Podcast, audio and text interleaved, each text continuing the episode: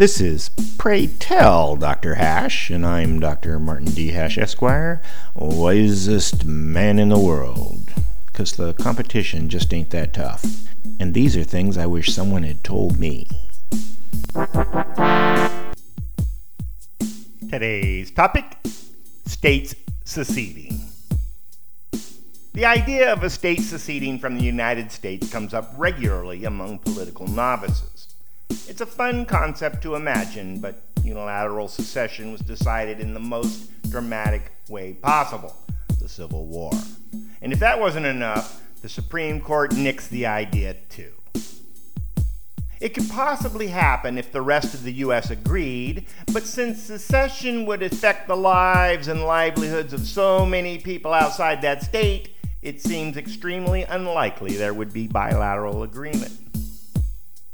Usually, the idea comes up in the context of abortion or guns, but we also hear it when the socialists seem to be gaining ground. The easy solution for individuals unhappy with the law where they live is to recognize that there's a whole world out there. So go find some nation that likes both guns and outlaws abortion.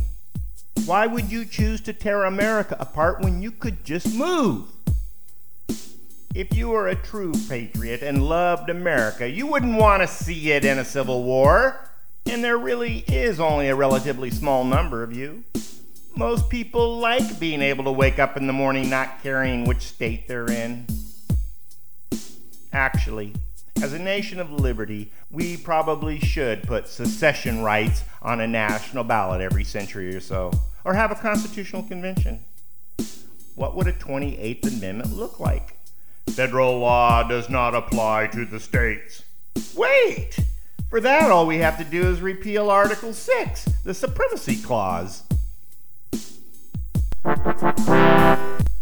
For more, see my website at martinhash.com.